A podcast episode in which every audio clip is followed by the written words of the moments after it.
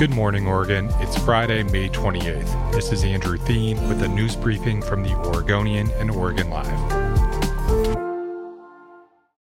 Find your hat, sunscreen, and sunglasses. Warm weather is on the way this Memorial Day weekend. But these warm days and the drought across large swaths of the state are a huge concern as we enter into what could be another devastating wildfire season. Derek DeGroot, a Klamath County commissioner, told the Associated Press he's seeing, quote, the worst combination of conditions in his lifetime. With lots of fuel in the forests and a drought he said is unprecedented in the last 115 years there. Klamath is expected expected to see temperatures in the 80s all weekend and low 90s early next week. The Portland area will see temperatures in the 80s every day this weekend, and warm temperatures and clear skies are expected to stick around into next week. It will be the hottest stretch of the year so far. Temperatures could be above 90 degrees on Tuesday in Portland. The warm weather and sunny skies are expected across the state. Bend will see temperatures in the 80s all weekend, as will Astoria in the 70s. Medford and the Rogue Valley will see temperatures in the 90s all weekend with a high of 103 degrees on Tuesday.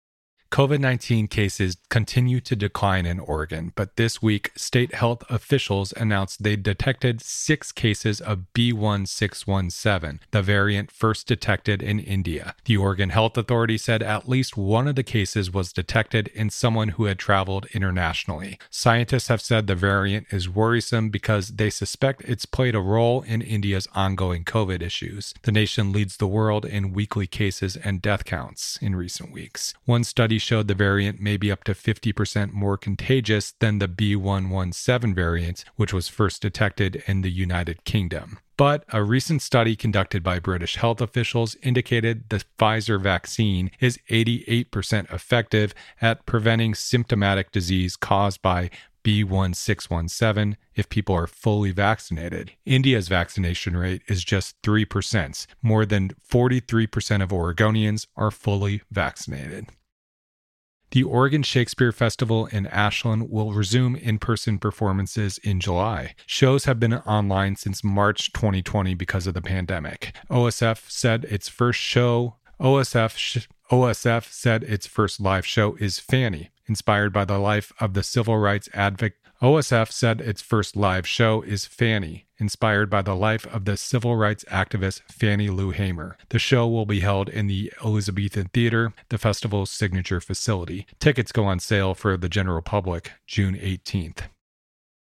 One of the owners of a Northwest Portland winery made a five minute pit stop at a Forest Grove hardware store this week, and he said during that time, a thief stole 23 cases of Pinot Gris from his truck. Joshua Hawkins, the co owner of Seven Sails Vineyard, said he had 75 cases of 2018 Pinot Gris in a truck wrapped in heavy duty shrink wrap at the time. That wine retails for 35 bucks per bottle, and the cases would have weighed about 750 pounds. The thief stole nearly $10,000 worth of wine in the span of a few minutes. The vineyard only produces 150 to 300 cases of Pinot Gris each year. Anyone with information on the alleged heist should call Officer Caitlin Scott in Forest Grove at 503 992 3260. Thanks for listening. You can support our local journalism by subscribing to Oregon Live. Go to OregonLive.com slash pod supports.